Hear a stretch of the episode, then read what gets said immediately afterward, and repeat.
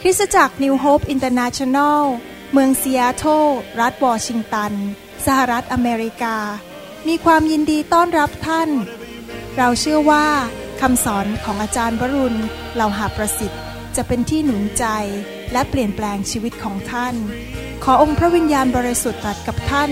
ผ่านการสอนนี้ เราเชื่อว่าท่านจะได้รับพระพรจากพระเจ้า ท่านสามารถทำสำเนาคำสอน เพื่อการแจกจ่ายแก่มิตรสหายได้ หากไม่ได้เพื่อประโยชน์เชิงการค้า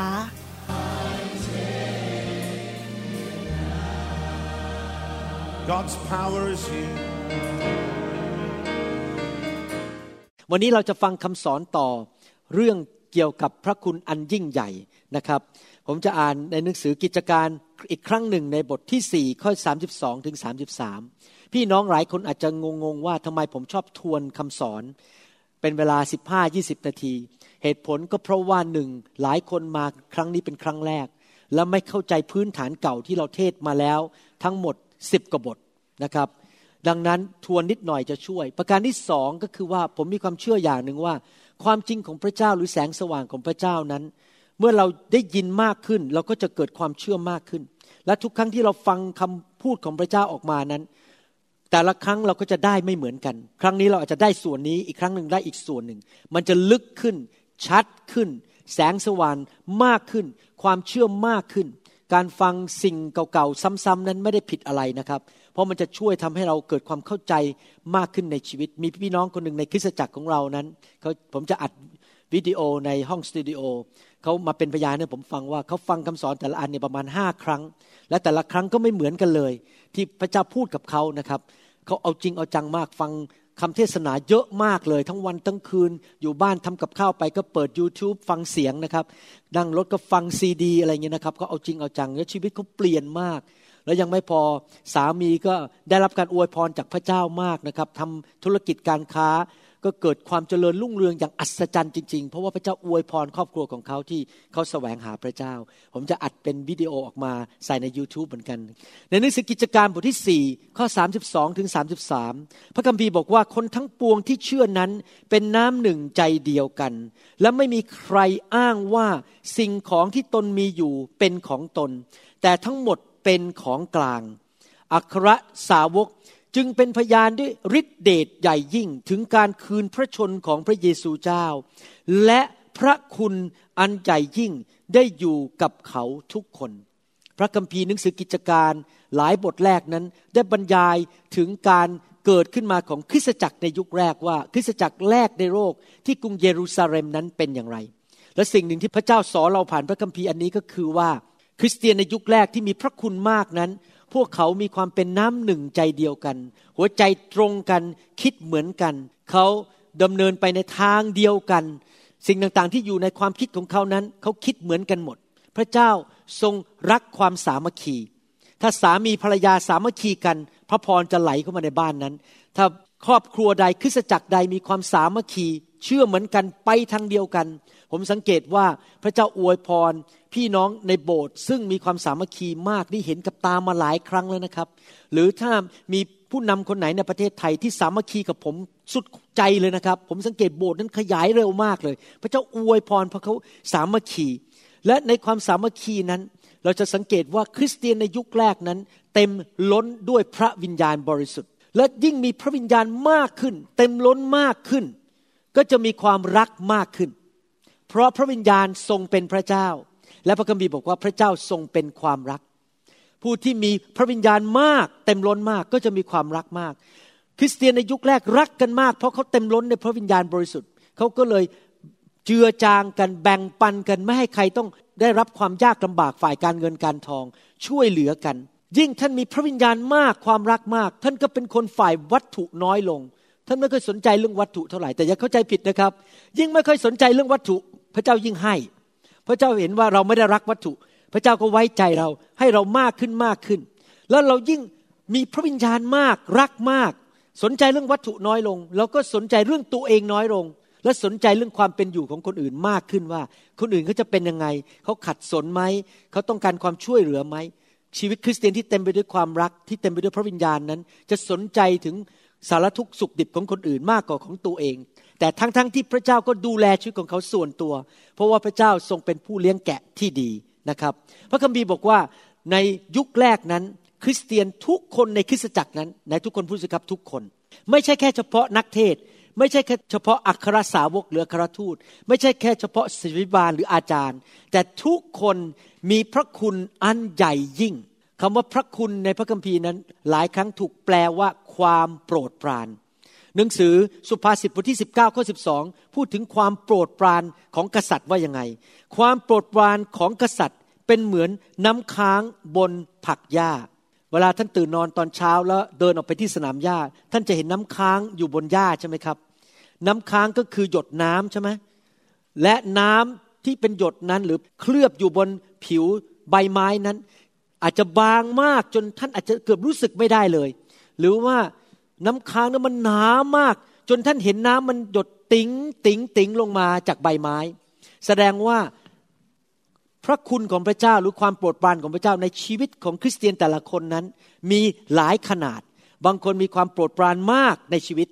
พระองค์ให้มากบางคนพระเจ้าให้น้อยกว่า แต่ชีวิตคริสเตียนทุกคนนะครับ ที่มีพระเจ้าและมีพระเยซูในชีวิตนั้น มีระดับพระคุณอยู่ดี ทุกคนมีพระคุณของพระเจ้า และพระคุณของพระเจ้าในชีวิตของเรานั้น ก็ทรงช่วยเหลือเราในเรื่องต่างๆ ในชีวิต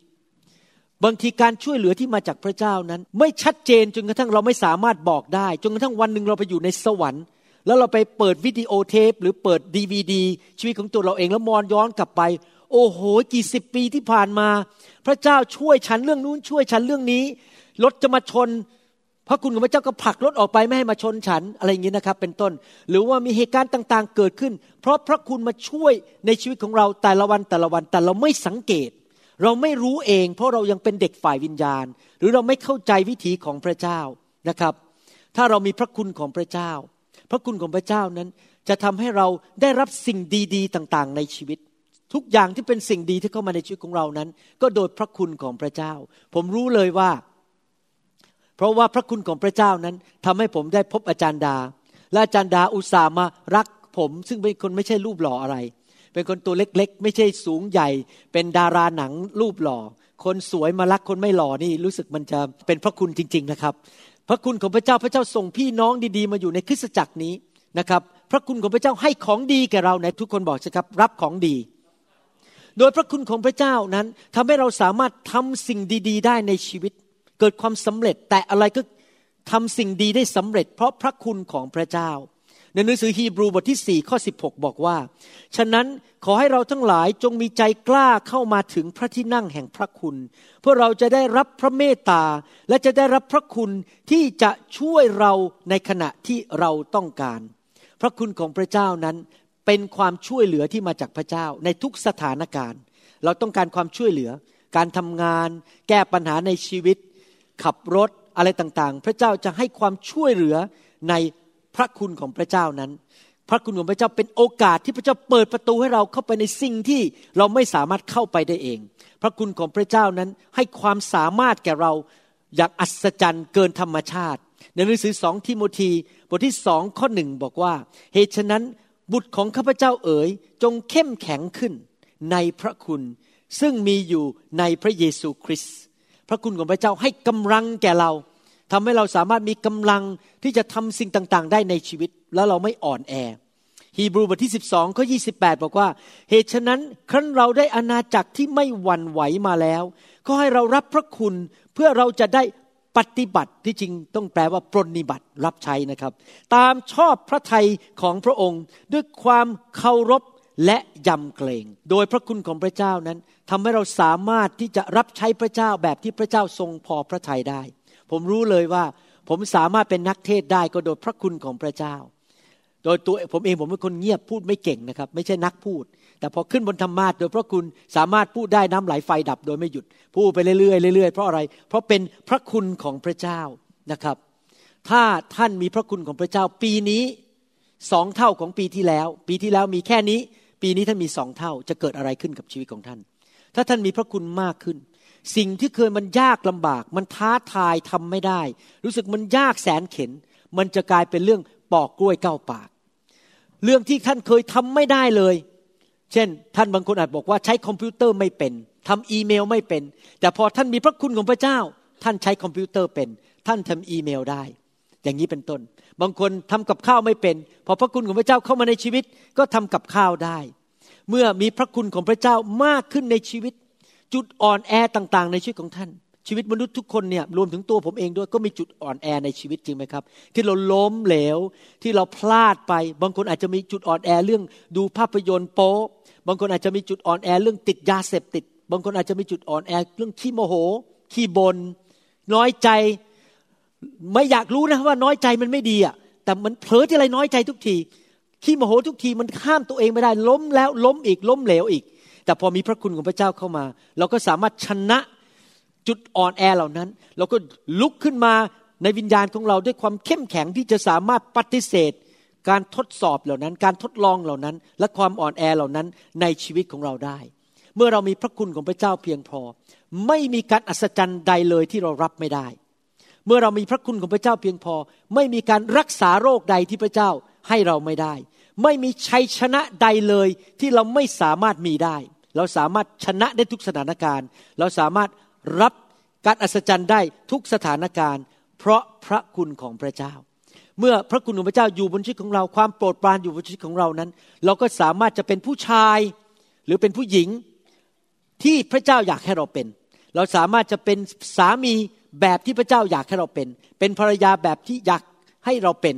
เป็นคุณพ่อหรือคุณแม่แบบที่พระเจ้าทรงปรารถนาอยากให้เราเป็น พระคุณของพระเจ้าคืออะไร พระคุณของพระเจ้าก็คือการทรงสถิตของพระเจ้าที่อยู่บนชีวิตของเรา การทรงสถิตนั้นเมื่ออยู่บนชีวิตของเรานั้น พระองค์จะไปเตรียมทางให้แก่เรา พระองค์จะไปก่อนเราไปเตรียมว่ามีอะไรเกิดขึ้น ทุกอย่างจะพร้อม เมื่อเราไปถึงที่นั่น โดยที่เราไม่ต้องกังวลใจอะไรเลย คนยังไม่รู้เลยว่าเราจะมา แต่พระเจ้าก็เตรียมให้พร้อมเรียบร้อยแล้ว ไม่มีการสายเกินไป ทุกอย่างเรียบร้อย ไม่มีใครสามารถหยุดสิ่งที่เราจะทำได้ เพราะพระเจ้าไปเตรียมทางให้แก่เรา โดยพระคุณของพระเจ้า อันนี้ผมเห็นในชีวิตของตัวเองจริง ๆนะครับ ที่จริงแล้วก่อนมาอเมริกาเนี่ยผมส่งใบสมัครมา เพื่อที่มาเรียนหมอผ่าตัดสมองเนี่ยประมาณ 30-40 โรงพยาบาลในประเทศอเมริกา ไม่ได้รับคำตอบแม้แต่หนึ่งโรงพยาบาล ทุกคนฉีกลงถังขยะหมดเลย เพราะว่าผมเป็นชาวต่างชาติ ตอนผมบินเข้ามาที่ซีแอตเทิลนั้น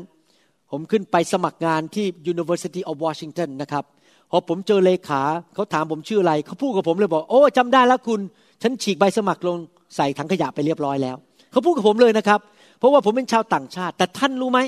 โดยพระคุณของพระเจ้า คนที่เป็นแชร์แมน หรือเป็นหัวหน้าใหญ่ของแผนกนี่นะครับเพิ่งเกษียณไปเมื่อสามปีก่อนผมมา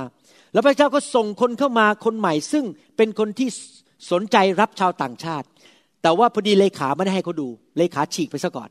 คือไม่สนใจคิดว่าเจ้านายไม่เอา แล้วยังไม่พอก่อนผมจะเข้าไปสมัครงาน มีหมออีกคนหนึ่งซึ่งเป็นแพทย์ประจำบ้านที่จะฝึกเรื่องผ่าตัดสมอง เพิ่งลาออกจากงานเขาก็เลยขาดคนหนึ่งคนพอดีผมเดินเข้าไป เขาบอกเออมาทำงานเลย คือพระเจ้าเตรียมหมดเลย เจ้านายคนใหม่ คนลาออกพอดี ผมได้งานพอดีเห็นไหมครับ พระเจ้าไปเตรียมทางไว้ให้แก่เรา เพราะว่าพระคุณของพระเจ้า แต่กุญแจสำคัญก็คือ ห้ามเราโอ้อวด ห้ามเราคุยโม้ว่าฉันเก่ง ฉันมีความสามารถ ฉันหล่อ ฉันรวย ฉันสมองดี เป็นอย่างนั้นฉันถึงได้สิ่งดีสิ่งเหล่านี้ในชีวิตไม่ใช่นะครับ โดยพระคุณของพระเจ้าเท่านั้นนะครับ พระคัมภีร์ใช้คำว่าพระหัตถ์ของพระเจ้าหลายครั้งในพระคัมภีร์นะครับคำว่าพระหัตถ์ของพระเจ้าก็คือการทรงสถิตของพระเจ้าที่อยู่บนชีวิตของคน มือลงมาทำไมเรามีการวางมือ เพราะมันเป็นสัญญลักษณ์เป็น symbolic reference เป็นสัญญลักษณ์ว่าพระเจ้าวางมือของพระองค์คือการทรงสถิตของพระองค์ลงบนชีวิตของคน เมื่อ เราติดปัญหาเราไม่รู้จะแก้ปัญหาอย่างไร ในสมองของเรา และพระหัตถ์ของพระองค์ลงมาอยู่บนความคิดของเราปุ๊บมันเกิดความกระจ่าง เกิดความชัดเจนว่าจะต้องทำอะไร รู้ว่าจะพูดอะไร รู้ว่าจะไปที่ไหนทำอะไร ทุกอย่างมันจะกระจ่างหมดเลยโดย พระหัตถ์หรือการทรงสถิตของพระเจ้า ความโปรดปรานของพระเจ้าที่อยู่ในชีวิต ผมพูดมาถึงจุดนี้ ไม่ทราบว่าท่านอยากมีพระคุณมากขึ้นไหมครับในชีวิต ผมก็อยากมีพระคุณมากขึ้นในชีวิตเหมือนกันนะครับ ที่จริงแล้วพระเจ้าของเราเป็นพระเจ้าที่ทรงสัตย์ซื่อ เป็นน้ำพระทัยดั้งเดิมของพระเจ้า ที่อยากจะให้ลูกของพระองค์มีพระคุณมากๆ เราไม่จำเป็นจะต้องไปให้สินบนพระเจ้าว่าพระเจ้าจะให้พระคุณเรา เราไม่จำเป็นต้องไปบิดมือพระเจ้าว่าพระเจ้าจะต้องให้พระคุณเรา เพราะมันเป็นความปรารถนาดั้งเดิมที่พระเจ้าตั้งใจอยากจะให้พระคุณแก่ลูกของพระองค์ทุกคน แต่ทำไมล่ะ คริสเตียนถึงมีพระคุณไม่เท่ากัน บางคนมีมาก บางคนมีน้อย เพราะอะไรมันต้องมีเหตุผลจริงไหมครับ เหตุผลก็เพราะว่าพระเจ้าทรงยุติธรรม เนื่องจากพระเจ้าทรงยุติธรรม ดังนั้นสถานะของหัวใจของแต่ละคนไม่เหมือนกัน หัวใจของมนุษย์แต่ละคนไม่เหมือนกัน พระเจ้าก็ต้องให้ตามความยุติธรรม ที่ผมพูดมาถึงจุดนี้ก็คือว่า ถ้าท่านอยากได้รับพระคุณมาก ท่านต้องสำรวจหัวใจของตัวเอง ว่าหัวใจของท่านนั้นทำให้ตัวท่านนั้นเป็นผู้ที่สมควรหรือเป็นผู้ที่รับพระคุณได้มากขึ้นได้ไหมนะครับ ถ้าหัวใจของท่านถูกต้อง ท่านก็รับพระคุณได้มากขึ้น ชีวิตของท่านก็เปิดออกรับพระคุณ แต่ถ้าหัวใจของท่านผิด มันก็ปิดประตูทำให้พระคุณเข้ามาไม่ได้ ทั้งนั้นที่พระเจ้าอยากให้นะครับ แต่หัวใจของท่านปิดซะเอง เพราะหัวใจมันผิด หัวใจมันไม่ดี สังเกตว่ามนุษย์ในโลกเนี่ย ที่ความแตกต่างนะไม่ใช่ที่จริงแล้ว ไม่ใช่สีผิวนะครับ ไม่ใช่หน้าตานะ มนุษย์ในโลกเนี่ยแตกต่างกัน เพราะหัวใจไม่เหมือนกัน บางคนหัวใจอ่อนน้อม บางคนหัวใจตัดหนีทีเหนียว งกเงิน ไม่ยอมให้ใคร บางคนหัวใจร้าย อยากเห็นคนล้มละลาย อยากเห็นคนล้มเหลว บางคนหัวใจดี หัวใจของมนุษย์ไม่เหมือนกัน เราต้องตัดสินใจว่าเราจะเอาหัวใจยังไงเนี่ยที่จะเป็นผู้ที่จะสามารถ รับพระคุณของพระเจ้า ภาษาอังกฤษเขาเรียกว่า candidate what kind of heart we need to have to be qualified and to be a candidate to receive more grace from God เราจะต้องมีหัวใจแบบไหนล่ะครับ ที่จะรับพระคุณของพระเจ้าได้ อันที่หนึ่งก็คือในหนังสือยากอบบทที่สี่ข้อหพระคัมภีร์บอกว่า แต่พระองค์ได้ทรงประทานพระคุณเพิ่มขึ้นอีก พระเจ้าให้พระคุณเพิ่มขึ้นได้ไหมครับ ได้เพิ่มขึ้นอีก เหตุฉะนั้นพระองค์จึงตรัสว่า พระองค์ทรงต่อสู้ผู้ที่หยิ่งจองหอง แต่ประทานพระคุณแก่คนที่ทอมใจ เมื่อเราทอมใจ เราก็ได้รับพระคุณมาก ถ้าเราเย่อหยิ่งจองหองข้าแน่ข้าเก่งข้าไม่ต้องการหรอกพระจงพระเจ้าอะไรเนี่ยข้าไม่สนใจหรอกข้าสามารถดำเนินชีวิตของข้าได้เอง พระคัมภีร์ไม่ได้บอกว่าแค่ไม่ให้พระคุณนะครับ พระคัมภีร์บอกว่าพระเจ้าทรงต่อต้านด้วย ต่อสู้ผู้ที่เย่อหยิ่งจองหอง ชีวิตมนุษย์เนี่ยถ้าโดนพระเจ้าต่อสู้เนี่ยนะครับผมว่าไม่ได้ผุดไม่ได้เกิดแน่ลำบากแน่ๆเลย ชีวิตจะยุ่งเลย ท่านจะมีความสำเร็จได้ยังไง ถ้าไม่ได้รับพระคุณจากพระเจ้ามากขึ้น แต่ขณะเดียวโดนพระเจ้าต่อสู้อยู่ตลอดเวลาทำอะไรไปแตะแล้วมันก็เกิดปัญหาเกิดไม่มีความเจริญ เพราะพระเจ้าต่อสู้ผู้ที่เย่อหยิ่งจองหอง ถ้าเราอยากจะมีพระคุณของพระเจ้ามากขึ้น เราต้องทอมใจ สมัยก่อนผมมาอยู่ในไฟใหม่ ๆ วางมือใหม่ ๆ ผมก็ไม่เข้าใจว่าทำไม คนจะต้องออกมายืนทำไมต้องถูกวางมือทำไมต้องล้มทำไมมัสคาร่าและเมคอัพแล้วผมมันจะต้องกระเซิงไปนะครับเมื่อวานนี้ฟังคำบรรยายของพี่น้องคนหนึ่งเขาบอกว่าเขาสังเกตว่าสามีเนี่ยออกมารับทีไรอู้สามีนี่ถูกพระเจ้าแตะมาก แล้วสามีนี่ใจเย็นลงเรื่อย ๆ ดีขึ้นเรื่อย ๆ แต่ภรรยาเนี่ยออกมาบอกรับไม่ค่อยได้เลย แล้วเมื่อวานนี้เขามาสารภาพกับผมที่บ้านผมกับสามีบอกว่า เหตุผลที่ ดิฉันรับไฟไม่ได้ เพราะว่าดิฉันเย่อหยิ่งจองหอง เพราะว่าดิฉันกลัวมัสคาร่ามันจะหลุดฉันกลัวจะดูไม่สวย กลัวผมมันจะกระเซิง มันก็เลยออกมาแล้วก็ต้องระวังระวังหน่อยหนึ่งเพื่อไม่ให้มันดูไม่ดี แต่เขาบอกว่าเมื่อค่ายปีที่แล้วนี้ เดือนสิงหาคมเขาตัดสินใจบอกว่าเขาจะเอาเต็มที่เขาออกมาไม่สนใจแล้วผมมันจะกระเซิงหน้ามันจะเป็นยังไงโอ้โหไฟลงมา แรงมากเขารับพระคุณของพระเจ้าอย่างมากมาย ชีวิตของเขาเปลี่ยนแปลงอย่างมากมายเลย เพราะเขาทอมใจต่อพระเจ้า ไม่รักษาหน้าของตัวเอง ไม่เห็นแก่หน้าของตัวเองเอเมนไหมครับ ถ้าเราอยากรับพระคุณเยอะ เราก็ต้องยอมที่จะทอมใจของเราต่อหน้าคนอื่นนะครับ ต่อหน้าพระเจ้าแล้วต่อหน้าประชาชนนะครับ ถ้าเราคิดเย่อหยิ่งจองของฉันไม่เอาหรอกอะไรบ้าๆบอๆพวกนี้เรื่องไฟเรื่องพระเจ้าอะไรเนี่ย เราก็นั่งไปอย่างนั้นแหละครับ อยู่ไปเรื่อยๆ แล้วไม่ได้รับพระคุณจากพระเจ้า พระเจ้าทรงยุติธรรม พระเจ้าให้แก่ผู้ที่ถ่อมใจ มีผู้หญิงคนหนึ่งในพระคัมภีร์ ชื่อนางเอสเตอร์นะครับ ผมทบทวนให้ฟังนิดหนึ่ง ถ้าท่านไปอ่านพระคัมภีร์เรื่องนี้ประทับใจมาก นางเอสเตอร์เนี่ยมาจากครอบครัวที่ไม่มีชื่อเสียงอะไรเลย ถ้าพูดง่ายๆถ้าอยู่ในประเทศไทยก็คงจะมาจากสลัมแหละครับ ไม่มีตำแหน่ง ไม่มีเงินทองนามสกุลก็ไม่ใหญ่โตอะไรไม่มีใครรู้จัก แต่โดยพระคุณของพระเจ้า พระเจ้าเลื่อนเอสเตอร์ขึ้นไปเป็นถึงมเหสีของกษัตริย์ แล้วไปมีอิทธิพลกู้ชาติชาวอิสราเอลได้ทั้งชาติที่จะไม่ต้องถูกฆ่าตาย เพราะชีวิตของเขามีพระคุณของพระเจ้ามากมาย พระคุณของพระเจ้าทำให้เขาถูกเลือกเป็นมเหสี พระคุณของพระเจ้าทำให้เขาสามารถพูดกับสามีให้สามีเปลี่ยนใจได้ และไม่ฆ่าชาวอิสราเอล ทำไมเอสเตอร์ถึงมีพระคุณของพระเจ้ามาก ถ้าเราศึกษาพระคัมภีร์ เราจะพบว่าชีวิตของเอสเตอร์นี่มีลักษณะอันหนึ่งคือ เมื่อเขาไปที่ไหนนั้นเขาไม่ไปบอกว่าคุณต้องทำไอ้นี่พิเศษให้แก่ฉัน ฉันเนี่ยสวยขนาดนี้ต้องให้แหวนเพชรที่ดีที่สุดสร้อยที่สวยที่สุด เขาถ่อมใจ และเขาไม่ไปบีบบังคับใคร ให้ทำอะไรพิเศษให้แก่เขา เพราะเขา พึ่งพาพระเจ้าตาของเขานั้นมองไปที่พระเจ้า เขาไม่เคยคิดว่าใครมาติดหนี้เขา เขาไม่เคยคิดว่าเพราะเขาสวยคนถึงจะต้องมาทำอะไรพิเศษให้แก่เขา เขาไม่เคยคิดว่าคนต่างๆ นั้นจะต้องทำอะไรให้เขาเป็นพิเศษ เพราะเขาเป็นคนทอมใจ แล้วรู้ว่าสิ่งดีนั้นมาจากพระเจ้าเท่านั้น ไม่ใช่เพราะความสวยของตัวเอง เขาเป็นผู้ที่ทอมใจ หนังสือโรมบทที่ 11ข้อ6พระคัมภีร์บอกว่า แต่ถ้าเป็นทางพระคุณก็หาได้เป็นเพราะทาง การกระทำไม่ ฉะนั้นแล้วพระคุณก็ไม่เป็นพระคุณอีกต่อไป แต่ถ้าเป็นทางการกระทำก็หาได้เป็นเพราะทางพระคุณไม่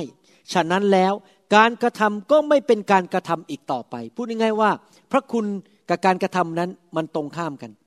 นะครับ ถ้าเราคิดว่าเราสามารถทำนู่นทำนี่ทำนี่ เพื่อซื้อพระคุณจากพระเจ้าได้ พระเจ้าก็ไม่ให้เรา พระคุณนั้นฟรีไม่ต้องเสียเงิน พระคุณนั้นเราไปทำบุญก็ไม่ได้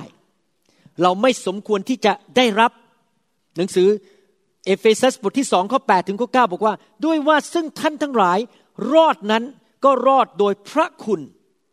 ไม่ใช่เพราะการกระทำดีนะ เพราะพระคุณเพราะความเชื่อ และไม่ใช่โดยตัวท่านทั้งหลายเองก็คือไม่ใช่เพราะความสามารถของตัวเอง แต่พระเจ้าทรงประทานให้ ความรอดนั้นจะเนื่องด้วยการกระทำก็หาไม่ได้ เพื่อมิให้คนหนึ่งคนใดอวดได้ เห็นไหมครับ พระคุณนั้นไม่ใช่ว่าเราเก่งเราดี เรามีการศึกษาสูงนามสกุลใหญ่สวยรวย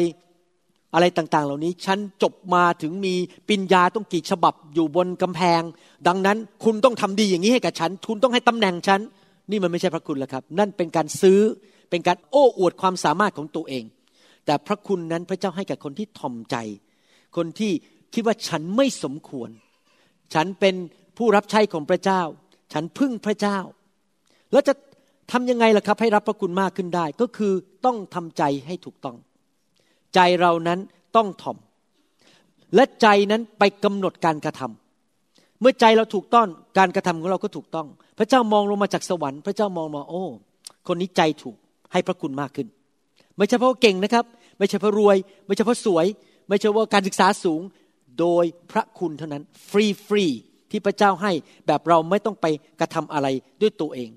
แดเนียลเป็นอีกคนหนึ่งที่ได้รับพระคุณจากพระเจ้าเยอะ ดาเนียลนี่ถูกจับไปเป็นเฉลยในประเทศบาบิโลน และดาเนียลนั้นพระเจ้าให้พระคุณ เพราะเมื่อเขาไปคุยกับคนรอบข้าง คนที่ดูแลเขาพุทคนที่เป็นเจ้านายเขานั้น เขาไม่เคยบีบบังคับใครให้ทำอะไรกับเขาพิเศษ เขาถ่อมใจมาก เขามองไปที่พระเจ้า แล้วพึ่งพาพระเจ้าจริง ๆ ไม่ได้โอ้อวดว่าตัวเองเก่ง เขาพึ่งพระคุณที่มาจากพระเจ้าที่ความโปรดปรานนั้นผ่านไปในหัวใจของมนุษย์รอบตัวเขา แล้วเขาก็ได้รับสติปัญญาและในที่สุดก็ถูกแต่งตั้ง ให้เป็นถึงนายกรัฐมนตรีของประเทศบาบิโลนในยุคของเขานะครับ พระคุณของพระเจ้าอยู่บนชีวิตของดาเนียลมีผู้หญิงอีกคนหนึ่งที่มีพระคุณของพระเจ้ามาก ที่น่าประทับใจมากคือนางรูธ นางรูธนี่ไม่ใช่ชาวยิว แต่งงานกับผู้ชายยิว แต่สามีตาย พี่น้องของสามีคนหนึ่งก็ตายเหมือนกัน ก็เลยมีลูกสะใภ้สองคน แม่ก็บอกว่ากลับบ้านไปได้แล้ว พวกคุณไม่ใช่ชาวยิว ฉันจะกลับบ้านไปที่ประเทศยิว แต่ว่านางรูธนั้นสัตซ์ซื่อในทุกคนพูดสิครับสัตซ์ซื่อเขาสัตซ์ซื่อและเขาถ่อมใจมาก ผู้หญิงอีกคนหนึ่งที่เป็นลูกสะใภ้กลับบ้านไปเลยไปหาสามีใหม่ แต่ผู้หญิงคนนี้ตามแม่สามีไป เพราะสัตย์ซื่อกับแม่สามี รู้ว่าแม่สามีจนมาก ไม่มีเงินจะกิน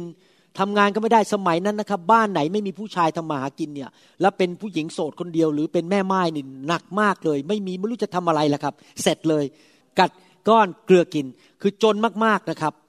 นางรุธสงสารมีใจสัตย์ซื่อ จงรักภักดีต่อแม่ยายของตัวเอง สงสารแม่ยายของตัวเอง ก็ตามกลับบ้านไป กลับไปเห็นแม่ยายอดอยากก็ไปเดินอยู่หลังคนที่เขาเก็บ พืชพันธุ์ที่มันตกอยู่บนพื้นเขาก็ไปอยู่บนเขาไปคลานอยู่บนพื้น ไปเก็บเศษข้าวต่างๆ ที่ตกอยู่บนพื้น เก็บไปให้คุณแม่สามีกิน แล้วเจ้าของสวนเนี่ยเป็นผู้ชายที่มีอายุมากหน่อยแล้วนะครับนางรุธนี่ยังอายุน้อย ผู้ชายชื่อโบแอสเป็นคนที่มีอายุ ผมก็ไม่รู้อายุเท่าไหร่แต่แก่กว่ากัน พอสมควร มองเห็นเขาก็ถามว่าผู้หญิงคนนี้เป็นใคร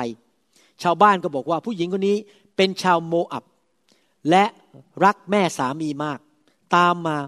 เขามองพบโดยพระคุณของพระเจ้าทำงานในใจของผู้ชายคนนี้ ให้สงสาร และก็ช่วยเหลือนางรูธอย่างอัศจรรย์ มีความโปรดปรานที่มาจากพระเจ้า เพราะนางรูธทั้งสัตย์ซื่อต่อ แม่สามีไม่กบฏต่อแม่สามี ไม่เอาแม่สามีไปด่า และยังไม่พอเป็นคนที่ทอมใจยอมเก็บงานเล็กๆน้อยๆเก็บบนพื้นไม่ใช่เดินมาถึงฉันเป็นชาวโมอับ พวกเธอต้องทำกับข้าวให้ฉันกิน พวกเธอต้องรับใช้ฉันเขาทอมใจมากทำสิ่งเล็กๆน้อยๆที่ชาวบ้านไม่ทำพระเจ้าทำงานในใจของโบแอสโบแอสก็เลยขอแต่งงานด้วย ก็เลยกลายเป็น ภรรยาของคนรวย และต่อมาก็เป็นต้นตระกูลของพระเยซู ทั้งทั้งที่ตัวเองไม่ใช่ชาวยิว เห็นไหมครับว่า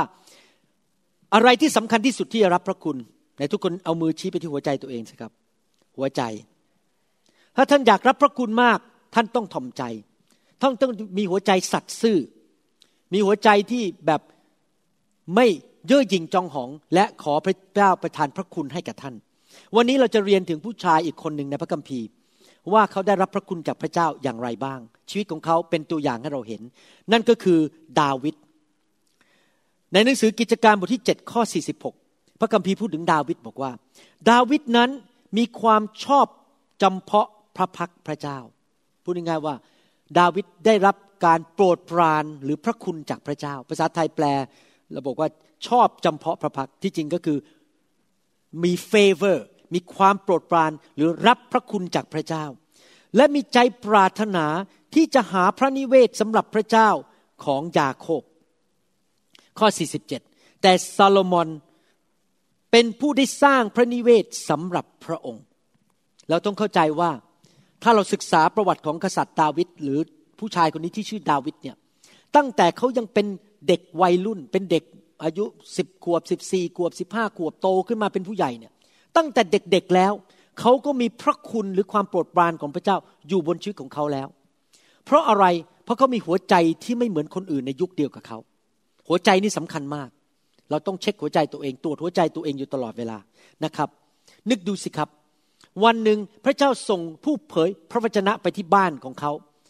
เขายังอยู่ในทุ่งหญ้ากำลังเลี้ยงแกะอยู่ ตัวก็คงเหม็น เหงื่อก็คงออกนะครับ เป็นคนที่อยู่บนทุ่งหญ้า ผิวก็สีแดง เป็นคนผิวค่อนข้างคล้ำแล้วก็เป็นเด็กวัยรุ่น ไม่มีชื่อเสียงอะไร ส่วนพวกพี่ชายนี่สูงใหญ่รูปหล่อทั้งนั้นเลย เป็นหนุ่มเหมือนหมดแล้ว ตัวเขายังเป็นเด็กอยู่ ผู้เผยพระวจนะมาถึงพ่อเขาที่ชื่อเจสซี่ แล้วก็บอกว่าเจสซี่ พระเจ้าสั่งให้ฉันมาที่นี่ แล้วมาแต่งตั้งลูกชายคนหนึ่งของเจ้าให้เป็นกษัตริย์ โอ้โหเจสซี่เรียกเรียกลูกชายคนโตมา เป็นไงใช่ไหมไม่ใช่ คนที่สองเข้ามา ไม่ใช่ คนที่สามเข้ามา ทีละคนเข้ามา ผู้เผยพระชนะบอก ลูกพวกนี้ไม่ใช่ทั้งนั้น ทั้งท่านที่รูปหลอ่อหน้าตาดี แล้วใช้ได้ทีเดียวดูมาดดีมาก แล้วในที่สุดผู้เผยพระชนะก็บอกว่ามีใครอีกไหม นึกดูสิครับ ชื่อของดาวิดไม่ได้อยู่ในหัวของพ่อเลย ชื่อของดาวิดไม่ได้อยู่ใน ความคิดในสมองของพี่ชายแม้แต่คนเดียว เพราะเขาคิดว่าไอ้เด็กกระโปโลเลี้ยงแกะอยู่ข้างนอกหล่อก็ไม่หล่อไม่จะสูงใหญ่เป็นพระเอกหนัง คงไม่มีใครสนใจบ้างแต่กษัตริย์ดาวิดหรือเด็กที่เป็นดาวิดคนนั้น มีหัวใจไม่เหมือนคนอื่น ทุกคนลืมเขาหมด จนกระทั่งผู้เผยพระชนะบอกว่า มันจะต้องมีมากกว่านี้แน่เพราะพระเจ้าสั่งฉันมาที่นี่ ฉันจะไม่ยอมนั่งลงและกินข้าวจนกว่าฉันจะเห็นลูกชายคนต่อๆไป ส่งคนออกไปเรียกดาวิดดาวิดคงวิ่งกลับมาบ้าน ผมเชื่อว่าตัวยังเหม็นกลิ่นแกะอยู่ แล้วตัวก็คงเต็มไปด้วยเหงื่อนะครับ ไม่ได้ไปอาบน้ำคงยังไม่ได้ไปหวีผม ไม่ได้ไปใส่ makeup ที่หน้านะครับ ผมได้ข่าวว่าเดี๋ยวนี้ผู้ชายคนไทยใส่ makeup แล้วนะครับรู้จริงหรือเปล่าที่เมืองไทยนะพวกผู้ชายหนุ่มๆใส่เริ่มใส่ makeup ไม่ได้ใส่ makeup ที่หน้าอะไรเงี้ยนะครับ ไม่ได้ทำอะไรให้มันดูหล่อเหลาเอาการ นะครับ และเขาเดินเข้ามา ผู้เผยพระวจนะก็บอกว่า คนนี้ละจะเป็นกษัตริย์ของชาวอิสราเอลคนต่อไป เขาได้ถูกเลือกเป็นกษัตริย์โดยพระคุณของพระเจ้า ไม่ใช่เพราะเขาเก่ง เมื่อเขาต่อสู้กับโกลแอดยักษ์ใหญ่ตัวนั้น ล้มลงตายก็เพราะพระคุณของพระเจ้า เมื่อเขาวิ่งหนีกษัตริย์ซาอูที่ไล่ฆ่าเขาเข็นฆ่าเขาอยากจะทำลายเขา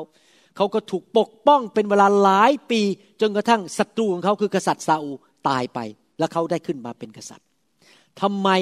ดาวิดถึงได้มีชีวิตที่รอดปลอดภัย และชนะอยู่ตลอดเวลา เพราะพระคุณของพระเจ้า ท่านอยากมีชีวิตงั้นไหมครับ ตลอดชีวิตของท่านนั้น มีชัยชนะไปที่ไหนพระเจ้าก็ประทานความโปรดปรานให้แก่ชีวิตของท่านอยู่ตลอดเวลา หัวใจของท่านนั้นจะต้องถูกต้อง ทำไมผู้ชายคนนี้ที่ชื่อดาวิดนั้น มีพระคุณและความโปรดปรานของพระเจ้ามากกว่าผู้ชายอื่น ๆ ในยุคเดียวกันนั้น ในคอสอเดียวกันนั้น ผมอธิษฐานว่าพี่น้องในโบสถ์ของเรานั้น ที่เป็นคนไทยคนลาวนั้น จะมีพระคุณมากกว่าคนไทยคนลาวอื่น ๆ ในสังคมของเรา ที่คนเขามองเราแล้วบอกว้าวทำไมพระเจ้าถึงได้ช่วยเหลือคนคนนี้มากมายเหลือเกิน เพราะอะไร ลักษณะชีวิตอะไรของกษัตริย์ดาวิดหรือผู้ชายหนุ่มคนนี้ที่ชื่อดาวิดที่พระเจ้าโปรดปรานเป็นพิเศษเลือกเป็นกษัตริย์ ประทานความสามารถพิเศษออกไปฆ่าสิงโตได้ฆ่าหมีได้ด้วยมือของตัวเอง ไม่ต้องใช้ปืนนะครับ เอามือเนี่ยหักคอหมีได้เลย ทั้งที่ตัวเล็กๆเนี่ยมีความโปรดปรานจากพระเจ้ามาก มีครั้งหนึ่ง กษัตริย์ซาอู คือกษัตริย์ดาวตอนนั้นดาวิดยังเป็นชายหนุ่มอยู่เป็นทหาร ช่วยปกป้อง ประเทศชาติของตัวเอง รับใช้ประเทศชาติเป็นทหาร ให้กษัตริย์ซาอู กษัตริย์ซาอูประทับใจมากเพราะคนนี้ออกไปรบทีไรชนะทุกที กษัตริย์ซาอูก็บอกว่าจะยกลูกสาวให้เป็นภรรยา และเจ้าจะได้มาเป็นลูกเขยของฉัน แล้วดูสิดาวิดตอบกษัตริย์ซาอูว่ายังไง ในหนังสือหนึ่งซามีเอลบทที่ 18ข้อ18 ดาวิดทูลซาอูว่า ในอิสราเอลข้าพระองค์คือผู้ใด ชีวิตของข้าพระองค์คืออะไร และเรือนบรรพบุรุษของข้าพระองค์คือผู้ใด ที่ข้าพระองค์ควรจะเป็นราชบุตรเขยของกษัตริย์ อ่านเผินๆเลยไปก็ไม่ได้คิดอะไรมาก แต่ถ้าท่านดูดีๆนะครับ กษัตริย์ดาวิดไม่ได้บอกว่าซาอูพระองค์โชคดีเหลือเกิน ที่พระองค์ได้มาพบข้าพระองค์ ผู้ที่รูปหล่อ หน้าตาดีเก่ง สามารถรบชนะหนึ่งในตองอู ดูสิลูกสาวของพระองค์เนี่ยโชคดีมากที่ได้แต่งงานกับฉัน ฉันมันแน่ เขาพูดงี้หรือเปล่าครับ เขาพูดว่ายังไงครับ ข้าพเจ้าไม่มีอะไร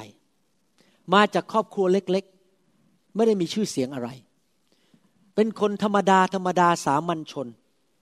ข้าพเจ้า อยู่ได้โดยพระคุณของพระเจ้า เขาทอมใจและให้เกียรติพระเจ้า ข้าพระเจ้าเป็นใครเลยในประเทศนี้ ไม่มีอะไรเลยที่สมควรที่จะได้เป็นบุตรเขยของกษัตริย์ เขาไม่รู้สึกว่าคนมาติดหนี้เขาที่จะต้องให้ตำแหน่งหรือให้ลูกสาวกับเขา เขาไม่เคยรู้สึกว่าคนจะต้องมาทำอะไรพิเศษให้เขา เขาไม่สมควรได้รับตำแหน่งนั้น ไม่สมควรจะได้สิ่งดีเหล่านั้น ไม่มีใครมาติดหนี้เขา เขาพึ่งพระคุณของพระเจ้าเท่านั้น นั่นแหละครับ จิตใจที่ถูกต้องของดาวิดที่เขาทอมใจมากๆ และทุกคนพูดสิครับทอมใจ ถ้าท่านยิ่งทอมใจมาก ท่านก็จะรับพระคุณจากพระเจ้ามากขึ้นนะครับ เราอยากจะรับพระคุณจากพระเจ้ามากขึ้นเหมือนดาวิดไหมครับ ตลอดชีวิตของดาวิดเมื่อท่านศึกษา ดาวิดถูกเลือกเป็นกษัตริย์ ดาวิดออกไปสู้กับชาวฟิลิสตีนและชนะทุกครั้ง ดาวิดถูกกษัตริย์ซาอูลเข่นฆ่าก็พ้น อย่างได้อย่างอัศจรรย์ พระเจ้าช่วยเหลือเขาตลอดทุกอย่างในชีวิตของเขาเลย นั่นเป็นลักษณะของกษัตริย์ดาวิดและในที่สุดเด็กหนุ่มคนนี้ที่ชื่อดาวิดก็ได้เป็นกษัตริย์จริง ๆ แล้วผมจะอ่านในหนังสือหนึ่งพงศาวดารบทที่ 17 ตั้งแต่ข้อหนึ่งให้ฟังว่าเกิดอะไรขึ้นกับดาวิดเมื่อพระคุณของพระเจ้าอยู่บนชีวิตของเขา และทำไมเขาถึงมีพระคุณของพระเจ้า ข้อหนึ่งเป็นต้นไปบอกว่า อยู่มาเมื่อดาวิดประทับในพระราชวังของพระองค์ ดาวิดตรัสกับนาธันผู้พยากรณ์ว่า ดูเถิด เราอยู่ในบ้านทำด้วยสนสีดา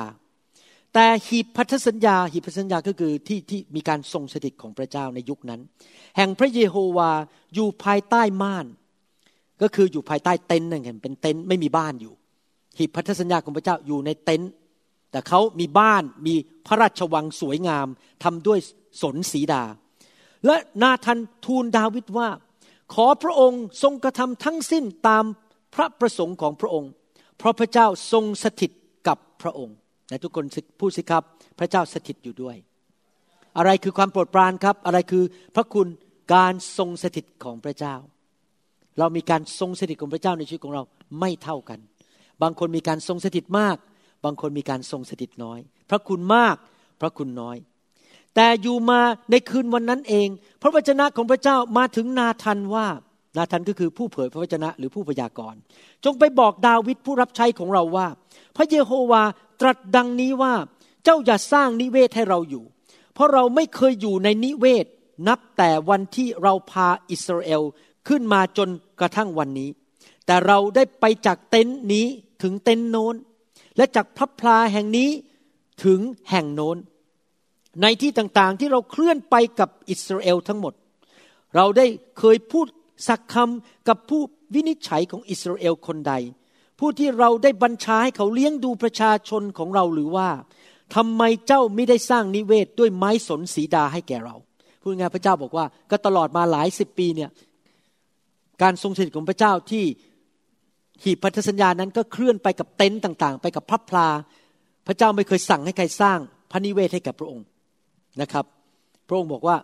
ไม่เป็นไรเจ้าไม่สร้างก็ไม่เป็นไร แต่พระเจ้าเห็นใจ พระเจ้ามองหัวใจของดาวิดหัวใจคนนี้พิเศษ สนใจเรื่องบ้านของพระเจ้ามากกว่าบ้านของตนเอง สนใจเรื่องอาณาจักรของพระเจ้า ไม่ใช่อยู่เพื่อตัวเองเห็นแก่ตัว งานของฉันจะเป็นยังไง ธุรกิจของฉันเป็นไงทำไงฉันจะสบายที่สุดที่จะสบายได้โอ้โหอยู่บ้านสนสีดาถ้าเปรียบเทียบปัจจุบันก็คืออยู่บ้านมี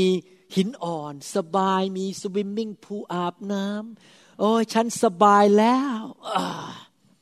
บ้านพระเจ้ามันจะเป็นไงช่างหัวมัน โบสถ์มันจะเจ๊งจะพินาศไงก็เรื่องของมัน ฉันขออยู่เพื่อตัวเอง กษัตริย์ดาวิดไม่ได้เป็นคนแบบนั้น กษัตริย์ดาวิดบอกว่า ถ้าฉันมีบ้านสวย พระเจ้าก็ต้องมีบ้านสวย ถ้าฉันมีทีวีดี บ้านพระเจ้าก็ต้องมีทีวีดี ถ้าฉันมีคาเป็ดหรือพรมดี บ้านของพระเจ้าก็ต้องมีพรมที่ดี ฉันจะอยู่เพื่ออาณาจักรของพระเจ้า หัวใจเห็นไหมครับคำพูดของเขาสำแดงถึงหัวใจของเขาว่าเขารักพระเจ้า และให้เกียรติพระเจ้ามากๆ ผู้ชายคนนี้รักพระเจ้าสุดหัวใจและทุกคนพูดสิครับสุดหัวใจ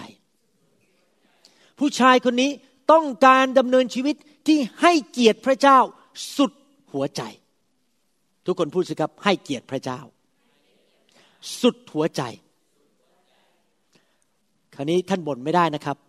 ว่าทำไมพระเจ้าให้พระคุณกับดาวิดมากกว่าท่าน ท่านเป็นคนอย่างนั้นหรือเปล่า ท่านรักพระเจ้าสุดหัวใจหรือเปล่า ท่านสนใจชื่อเสียง เกียรติยศและสิ่งต่างๆ ของอาณาจักรพระเจ้าสุดหัวใจ หรือว่าการไปโบสถ์นี่เป็นแค่ของเล่น แค่มาโบสถ์หนึ่ง หนึ่งชั่วโมงกลับบ้านโบสถ์จะเป็นไงฉันก็ไม่สนใจ ฉันขออยู่เพื่อตัวเอง อาณาจักรของพระเจ้าจะเป็นไงก็ไม่สนใจ พระเจ้าจะเสียชื่อก็ไม่เป็นไร แล้วท่านดำเนินชีวิต แล้วท่านก็ไปนินทาพระเจ้าเสียชื่อเพราะชีวิตของท่านฉันก็ไม่เห็นแคร์กับพระเจ้าก็เป็นพระเจ้า ฉันก็ดำเนินชีวิตตามใจตัวเอง หรือว่าท่านระวังทุกเรื่องว่าพูดอย่างนี้ทำอย่างนี้ไอ้โกงภาษีนี่พระเจ้าจะเสียชื่อไหมเอ๊ะบ้านพระเจ้าเป็นยังไง ตอนนี้บ้านพระเจ้ามีเงินพอไหมที่จะจ่ายค่าไฟอาณาจักรของพระเจ้าเป็นยังไง หรือทุกอย่างมันฉันฉันฉันฉันฉันฉันหมด กษัตริย์ดาวิดไม่ใช่คนประเภทนั้น แม้แต่นิดเดียว หัวใจของเขานั้นหลงรักพระเจ้า มอบหัวใจของเขาให้พระเจ้าสุดหัวใจจริง ๆ พระเจ้าถึงได้ประทานพระคุณให้แก่เขามากมาย ตั้งแต่เขายังเป็นเด็กๆเพราะหัวใจของเขาเป็นอย่างนั้นแต่ยังเด็กๆวันนี้ผมหวังว่าเมื่อท่านฟังคำสอนนี้แล้วนะครับ ท่านจะกลับใจ และเปลี่ยนหัวใจของท่าน ถ้าท่านไม่ยอมเปลี่ยนหัวใจ ผมก็ช่วยอะไรไม่ได้ เพราะพระเจ้าก็จะให้พระคุณตามหัวใจของท่าน ถ้าท่านรักพระเจ้ามาก อยู่เพื่อพระเจ้ามาก ผมจำได้นะครับ ตอนที่ผมจบการศึกษาที่ University of Washington ผมไม่มีงานที่เซียเท่าและตอนนั้นถ้าผมย้ายไปอยู่ที่ฟลอริดานะครับ มีงานเปิดขึ้นที่ฟลอริดา ผมจำได้เลย มีคนมาติดต่อผมว่าถ้าย้ายไปฟลอริดาจะให้เงินเดือนปีละสองแสนเหรียญ แต่ผมเพิ่งจบการศึกษามาเรียนมาแล้วเจ็ดปีครึ่ง ถ้าอยู่เซียเท่าไม่มีเงินเดือน แต่ถ้าได้ไปอยู่ฟลอริดาได้สองแสนเหรียญ ผมก็คุยกับจันดาบอกว่าเอาไงดี จะทิ้งโบสถ์หรือจะอยู่โบสถ์ ถ้าอยู่โบสถ์อาจจะไม่มีเงินเดือน โบสถ์ก็ยังเล็กๆ ตอนนั้นสามสิบสี่สิบคน ผมเป็นหมอเลี้ยงดูผมไม่ได้ อาจารย์ดามองหน้าผมบอกว่า ที่รักเธอรักเงินหรือรักพระเจ้า เท่านั้นเอง ผมรู้คำตอบเลย ผมจะอยู่ต่อที่โบสถ์นี้ และไม่ย้ายไปสักเซียเท่าไปอยู่ฟลอริดาเพื่อเห็นแก่บ้านของพระเจ้า เงินไม่มีก็ไม่เป็นไร นี่เรื่องจริงที่เกิดขึ้นในชีวิตของผม ผมยอมเสียสละสองแสนเหรียญนนั้น เพื่อพระเจ้า เพราะผมรักพระเจ้ามากกว่าเงิน ท่านรู้ไหมหลังจากผมตัดสินใจบอกพระเจ้าว่าผมอยู่ต่อ ไม่มีงานก็ไม่เป็นไร ไม่มีเงินก็ไม่เป็นไร เดี๋ยวพระเจ้าเลี้ยงดู เท่านั้นเองภายในหนึ่งอาทิตย์ มีคนโทรเข้ามาที่บ้านผมตอนเย็นหกโมงกำลังกินข้าวอยู่ ฮัลโหล มีคนแนะนำอยากจะให้คุณเนี่ยทำงานที่เบลวิวกับเคิร์กเลนเป็นงานที่ดีที่สุดในเมืองนี้ ผมเนี่ยเกือบจะตกเก้าอี้ คนโทรมาให้งานผม ผมไม่ได้ไปขอ แล้วก็ได้งานนั้นจริง ๆ แล้วพระเจ้าก็เลี้ยงดูผมมาตั้งแต่วันนั้นเป็นต้นมา แต่พระเจ้าทดสอบใจผมว่า ผมจะรักพระนิเวศของพระเจ้า คือคริสตจักรมากกว่าเงินทองหรือเปล่า หัวใจของผมนั้น เต็มที่กับพระเจ้าไหมในทุกคนพูดสิครับเต็มที่ หรือผมรักสิ่งอื่นมากกว่าพระเจ้า แล้วดูสิครับพระเจ้าพูดยังไงต่อไปสำหรับคนที่เต็มที่กับพระเจ้า พระเจ้าพูดอย่างนี้ ในหนังสือพระคัมภีร์หนึ่งพงศาวดารบทที่สิบเจ็ดพูดตอบบอกว่า เพราะฉะนั้นข้อเจ็ดนะครับ เพราะฉะนั้นข้อเจ็ดเพราะฉะนั้นบัดนี้เจ้าจงกล่าวแก่ดาวิดผู้รับใช้ของเราว่า พระเยโฮวาจอมโยธาตัดว่า เราจะได้เอาเจ้ามาจากทุ่งหญ้า และจากการตามฝูงแพะแกะ เพื่อเจ้าจะเป็นเจ้าเหนืออิสราเอลประชาชนของเรา ว้าว มองเห็นภาพไหม เด็กวัยรุ่นหนุ่มๆ ตัวก็ดำเพราะอยู่ตากแดด เดินตามลูกแกะ เลี้ยงแกะมาเป็นกี่สิบปี ไม่มีอนาคต แต่พระเจ้าเลื่อนจากความไม่มีอนาคตมาเป็นกษัตริย์ของชาวอิสราเอล เพราะอะไร เพราะตั้งแต่เด็กๆ ตอนที่เดินตามลูกแกะนั้น ดาวิดรักพระเจ้าสุดหัวใจ อันนี้ผมขอชมภรรยาตัวเองนะครับว่า ผมรู้จักกับจันดามาตั้งแต่ผมยังไม่ได้เป็นคริสเตียนนะครับ อันหนึ่งที่ผมประทับใจจันดามากก็คือ จันดาเขาเป็นแคทอลิกในสมัยนั้นเขาไม่เคยรู้จักพระเจ้าเท่าไหร่หรอก แต่เขาแสวงหาพระเจ้ามาก ตั้งแต่เด็กๆเลยผมจำได้รู้จักเขาตั้งแต่อายุสิบสามสิบสี่นะอาจารย์ดาไปโบสถ์ทุกอาทิตย์ แสวงหาพระเจ้าทุกอาทิตย์ท่านที่ไม่รู้พระคัมภีร์นะเขารักพระเจ้ามาก ผมถึงเข้าใจแล้วทำไม พระเจ้าถึงยอมให้มาแต่งงานกับผม แล้วก็มาเป็นสอบอเพราะว่าพระเจ้าประทานพระคุณให้แก่ผู้หญิงคนนี้ ซึ่งรักพระเจ้ามาก แสวงหาพระเจ้าสุดหัวใจ ถ้ามาคุยกับอาจารย์ดาว่าให้โกงให้เอาเปรียบคนนะอาจารย์ดาไม่ยอมทั้งนั้น อาจารย์ดาเกรงกลัวพระเจ้ามาก ไม่มีโกงใคร ไม่เอาเปรียบใครอะไรทั้งนั้น ถ้าบอกว่าให้โกงใครไม่ทำเพราะ เกรงกลัวพระเจ้า รักพระเจ้า สุดหัวใจ พระเจ้าถึงยกอาจารย์ดาขึ้น แล้วดูแลเขาให้เงินกับเขาให้ทรัพย์สินเงินทองอะไรต่างๆ เพราะหัวใจของเขาถูกต้อง พระเจ้ามองเห็นไหมแม้แต่เด็กกระโปโลไม่มีอะไร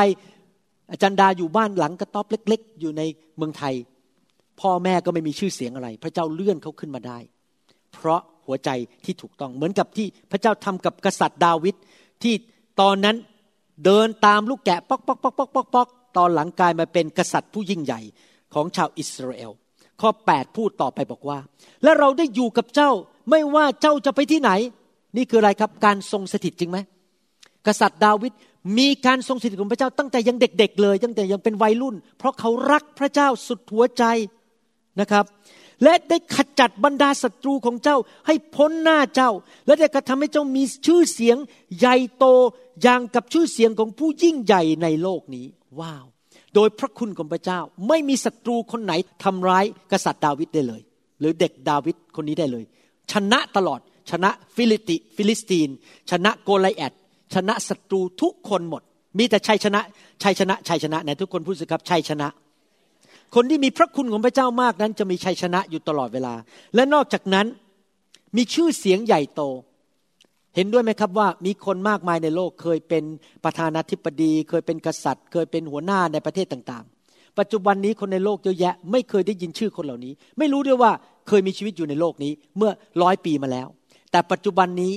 หลายพันปีผ่านมา เดี๋ยวนี้คนก็ยังพูดถึงดาวิดอยู่ หลายคนก็ยังสอนเรื่องดาวิด หลายคนก็ยังยกย่องดาวิดว่าผู้ชายคนนี้ยอดเยี่ยมจริง ๆ เพราะพระเจ้าให้ชื่อเสียงเขาใหญ่โต เพราะผู้ชายคนนี้รักพระเจ้า และให้เกียรติพระเจ้าสุดหัวใจ พระเจ้าไม่ใช่แค่ ปกป้องจากศัตรู พระเจ้าไม่ได้แค่ให้เลื่อนตำแหน่งขึ้นเป็นกษัตริย์ พระเจ้าให้ชื่อเสียงด้วยใครอยากได้พวกนี้บ้าง ชื่อเสียงตำแหน่งนะครับใครให้ล่ะครับ พระเจ้าให้ เพราะเขารักพระเจ้าสุดหัวใจ ข้อ 9 พูดตอบบอกว่า และเราจะกำหนดที่หนึ่งในอิสราเอลประชาชนของเรา และเราจะปลูกฝังเขาไว้ก็คือให้ที่ที่อยู่มีบ้านอยู่ เพื่อเขาทั้งหลายจะได้อยู่ในที่ที่ของเขาเอง แล้วไม่ถูกถูกกวนใจอีก และคนชั่วจะไม่มาตีมาปล้นเขาดังแต่ก่อนมา ตั้งแต่สมัยที่เมื่อผู้วินิจฉัยเหนืออิสราเอลประชาชนของเรา แล้วเราจะปราบศัตรูทั้งสิ้นของเจ้า ยิ่งกว่านั้น เรากล่าวแก่เจ้าว่าพระเยโฮวาจะให้เจ้ามีราชวงศ์พูดง่ายๆก็คือว่า เมื่อท่านมีพระคุณของพระเจ้า พระเจ้าก็จะประทานให้มีบ้านอยู่ มีงาน มีบริษัท มีออฟฟิศท่านไม่ต้องถูกไล่ ท่านมีที่ของท่านเอง มีบ้านของท่านเอง พระเจ้าจะประทานพระคุณให้แก่ท่านในเรื่องที่อยู่อาศัยศัตรูขโมยมันจะมาเข้าบ้านท่านก็เปลี่ยนใจไปเข้าบ้านหลังอื่นพอมาถึงพบเห็นทูตสวรรค์ตัวใหญ่เข้าไม่ได้ มันเปลี่ยนใจ มีการปกป้องในบ้านของท่าน ท่านมีที่อยู่ ท่านไม่ต้องถูกไล่ออกจากบ้าน ท่านอยากจะทำอะไรในบ้านจะจะติดภาพตรงนั้น ติดกระจกตรงนี้ ท่านทำได้หมดเพราะท่านมีอิสระในบ้านของท่านเอง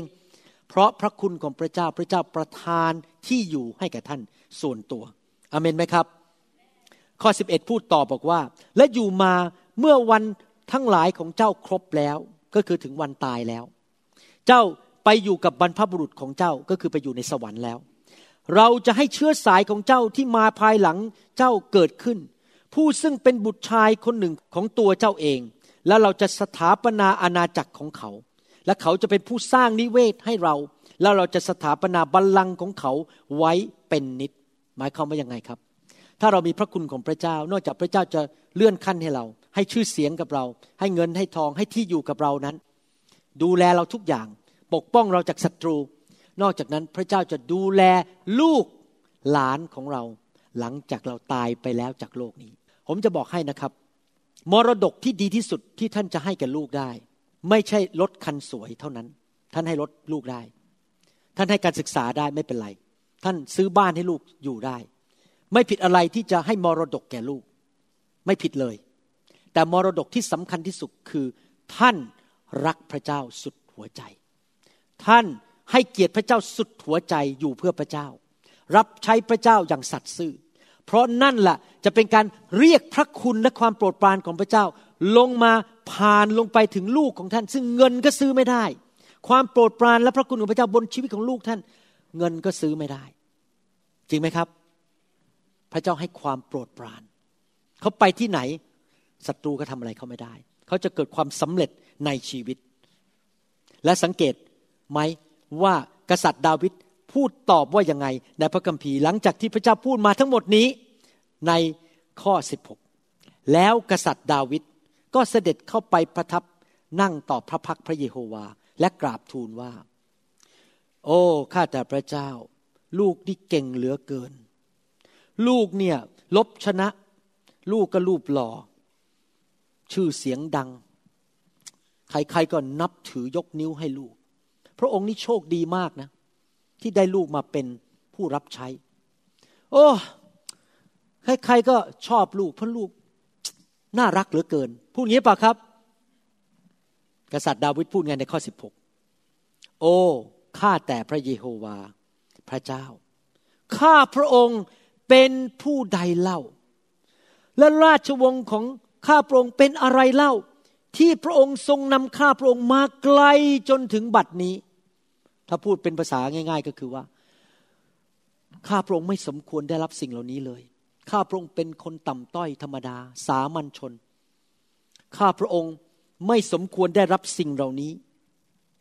เห็นไหมครับว่า กษัตริย์ดาวิดเป็นคนประเภทไหนครับทอมใจมากๆ ไม่เคยลืมเนื้อลืมตัว เย่อหยิ่งจองหอง เริ่มอวดอ้างความสำเร็จของตัวเอง ขนาดเป็นกษัตริย์แล้วยังบอกว่า ข้าพระองค์เป็นผู้ใดเล่ามนุษย์ตาดำๆที่พึ่งพระคุณของพระเจ้า ถ้าพระองค์ไม่ประทานสิ่งเหล่านี้ให้ ลูกก็คงจะไม่มี เห็นไหมครับ ความถ่อมใจเป็นกุญแจสำคัญมากที่จะรับพระคุณจากพระเจ้า จนถึงจุดนี้แล้วนะยังถ่อมใจอยู่เลย พระเจ้ายังประทานสิ่งดีให้แก่เขานะครับ พระคุณของพระเจ้านั้นมีคุณค่ามากกว่าเงินมากกว่าทอง พระคุณของพระเจ้านั้นมีคุณค่ามากกว่าบ้านหลังใหญ่ เพราะมันจะสามารถผ่านไปถึงรุ่นหลังได้ มันดีคนอาจจะมีบ้านหลังใหญ่แต่ถูกขโมยเข้ามายิงหัวตาย เพราะว่าไม่มีพระคุณของพระเจ้า หรือเป็นมะเร็งตายตั้งแต่อายุยังน้อย ถ้าเรามีพระคุณของพระเจ้า พระเจ้าจะทรงช่วยเหลือเราได้ทุกเรื่อง พระพรจะเข้ามาในชีวิตของเราอย่างมากมาย และพานลงไปถึงลูกถึงหลานของเรา เพราะอะไรกษัตริย์ดาวิดถึงมีพระคุณของพระเจ้ามาก ผมขอเล่าอีกเรื่องหนึ่งให้ฟังและจะสรุปนะครับ ในหนังสือหนึ่งพงศาวดารบทที่ 17 ข้อหนึ่งผมอ่านซ้ำอีกครั้งหนึ่ง อยู่มาเมื่อดาวิดประทับในพระราชวังของพระองค์ ดาวิดตรัสกับนาทันผู้พยากรณ์ว่าดูเถิด เราอยู่ในบ้านทำด้วยไม้สนสีดา แต่หีบพันธสัญญาก็คือการทรงสถิตของพระเจ้า แห่งพระเยโฮวาอยู่ภายใต้ม่าน กษัตริย์ดาวิดรักพระเจ้ามาก ยอมลงทุนลงแรงลงเงินทุกอย่าง ที่อยากจะสร้างบ้านให้แก่พระเจ้า สร้างพระวิหาร สร้างพระนิเวศให้กับพระเจ้า กษัตริย์ดาวิดรักพระเจ้าสุดหัวใจ และมีใจอยากจะให้เกียรติแด่พระเจ้า เวลาท่านอยากให้เกียรติใครนี่นะครับ เงินไม่สำคัญจริงไหมคิดดูดีๆนะครับ วันก่อนเนี้ยผมเอารถของอาจารย์ดาไปซ่อม มันมีรอยขูดข้างๆรถ มีรอยขูดข้างหลังครูเพื่อลูกเนี่ยเอารถแม่ไปใช้แล้วก็ไปขูดไปอะไรเต็มไปหมดเลย และเสร็จแล้วผมก็ไปถาม นี่ผมพูดเล่าให้ฟังเล่นๆเรื่องส่วนตัวนะครับ ผมก็ไปถามลงซ่อมรถบอกว่าเนี่ยถ้าซ่อมเนี่ยมันเท่าไหร่เขาบอกเออประมาณพันหกร้อยเหรียญนะแต่ซ่อมตรงนั้นซ่อมนี้ซ่อมหลายๆแห่งเนี่ยแล้วผมก็โทรหาจันดาจันดาบอกว่าไม่ต้องไปซ่อมล็อกฉันใช้งี้ไปก็ได้ ไม่เป็นไรมันขูดนั่นขูดนี่ ผมคิดยังไงรู้ไหมครับ ผมรักอาจารย์ดา ผมอยากให้อาจารย์ดาขี่รถที่มันดูแล้วมีสง่าราศีไม่อยากให้ขี่รถที่มีรอยบุบ รอยขูดรอยเขียน ไม่เป็นไร สามีคนนี้เดี๋ยวจ่ายเองพันหกร้อยเหรียญเพื่อภรรยาของฉัน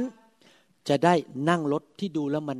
มีสง่าราศีเขาสมควรเขาเป็นภรรยาที่ดีทำกับข้าวผมกิน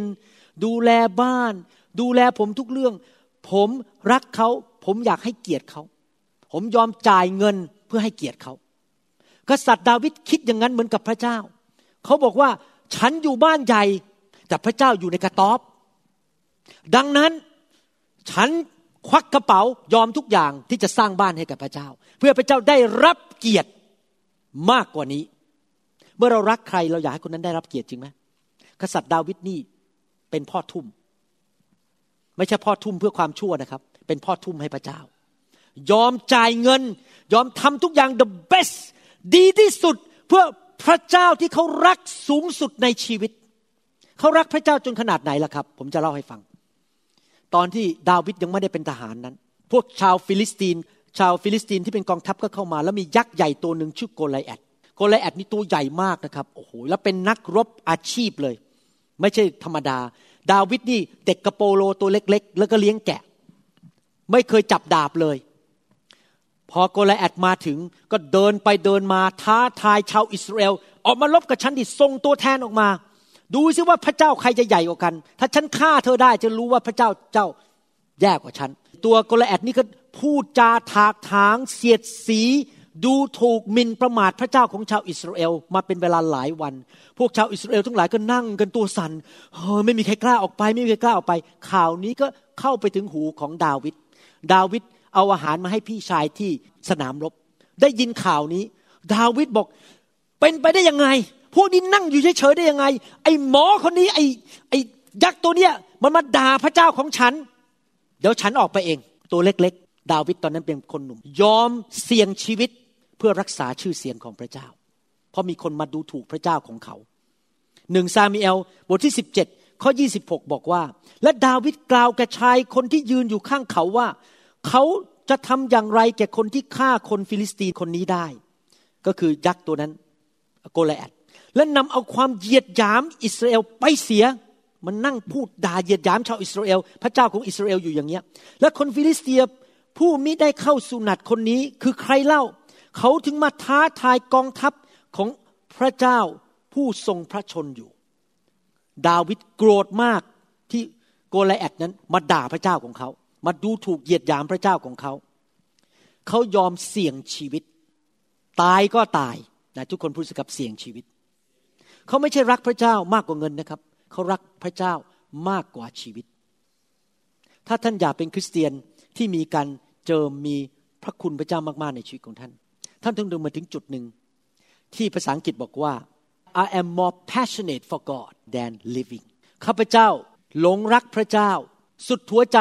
มากกว่าชีวิตของข้าพเจ้าเอง หลายคนนั้นบ่นเวลาสุนัขตาย เวลาปลาทองตาย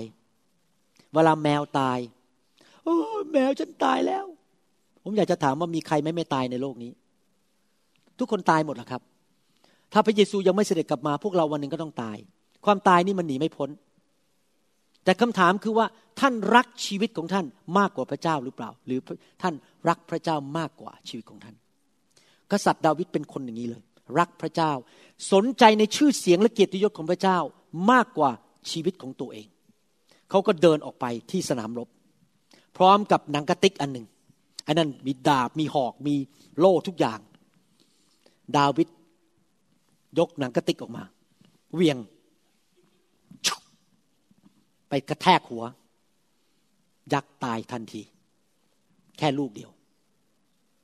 เพราะพระคุณของพระเจ้าอยู่บนชีวิตของเขา พระเจ้าให้เขาลบชนะ แม้ว่าเขาไม่ได้เป็นนักรบ เขาไม่ได้ใส่เกราะออกไปด้วยนะครับ เขาใส่เสื้อธรรมดาไม่มีเกราะ ไอคนนั้นมีทั้งเกราะ มีทั้งมีด มีทั้งหอก มีทั้งดาบ มีทุกอย่าง มีโล่หมด แต่ว่าพระเจ้าโดยพระคุณนำก้อนหินนั้นไปชนที่หน้าผากพอดี ล้มลงไปตายเลย เพราะพระคุณของพระเจ้า ไปที่ไหนก็รบชนะ ดังนั้นประการที่สามที่เราเรียนวันนี้ แล้วเราจะต่อข่าวหน้า คนที่ทอมใจได้รับพระคุณมาก คนที่สัตย์ซื่อจงรักภักดีได้รับพระคุณมาก เหมือนรูธเหมือนกับโยเซฟ ประการสุดท้ายวันนี้ที่เราเรียน คนที่รักพระเจ้าสุดหัวใจ และให้เกียรติพระเจ้าสุดหัวใจนั้น จะได้รับพระคุณจากพระเจ้ามากกว่าคนอื่น ดังนั้นคำถามคือ ถ้าท่านอยากได้รับพระคุณพระเจ้ามาก ท่านต้องสำรวจใจของตัวเอง ท่านรักพระเจ้าสุดใจไหม ท่านเห็นแก่เกียรติยศของพระเจ้ามากกว่าชื่อเสียงของตัวเองไหม มากกว่าเงินทองตัวเองไหม ท่านรักพระเจ้ามากกว่าชีวิตของท่านเองไหม แน่นอนทุกคนไม่เท่ากัน และเราก็คงจะบ่นไม่ได้ว่าทำไมฉันได้รับพระคุณน้อยกว่าคนคนนั้น ก็เพราะว่าเรามีความเย่อหยิ่งและถ่อมใจไม่เท่ากัน เรามีความสัตย์ซื่อไม่เท่ากัน ผมบอกให้นะครับ ตั้งแต่ผมมาเป็นคริสเตียนนะครับ ผมไม่เคยขาดโบสถ์เลย ยกเว้นผมต้องไปออกนอกเมืองหรือทำผ่าตัด ผมพยายามจะสัตย์ซื่อต่อพระเจ้าทุกวัน ทุกวันเสาร์ ตื่นขึ้นมาอ่านคำเทศ เตรียมคำสอน หนักมากนะที่จริงผมไม่เคยมีเวลาว่างวันเสาร์หรือวันเสาร์นี้นั่งอ่านคำเทศสามรอบ เป็นเวลาไปแล้วสามสิบปี ผมต้องการสัตย์ซื่อกับพระเจ้า ในการรับใช้พระเจ้า ผมสัญญาพี่น้องที่เมืองไทยว่าจะบินไปทุกสี่เดือน ผมทำตามสัญญา ผมสัตย์ซื่อ ผมสัญญาพี่น้องที่อังกฤษ ว่าผมจะดูแลเขาผมก็ทำคำสอนส่งไปให้เขาอย่างสัตย์ซื่อ เพราะผมต้องการเป็นเหมือนกษัตริย์ดาวิด เป็นคนที่สัตย์ซื่อจงรักภักดีต่อพี่น้องของตัวเอง แล้วผมก็ต้องตัดสินใจทุกวันว่า ผมจะรักพระเจ้า สุดหัวใจ ให้เกียรติแด่พระเจ้าสุดหัวใจ with all my heart with all my heart สุดหัวใจ และถ้าเราเป็นอย่างนั้นได้ ถ่อมใจ สัตย์ซื่อและสุดหัวใจ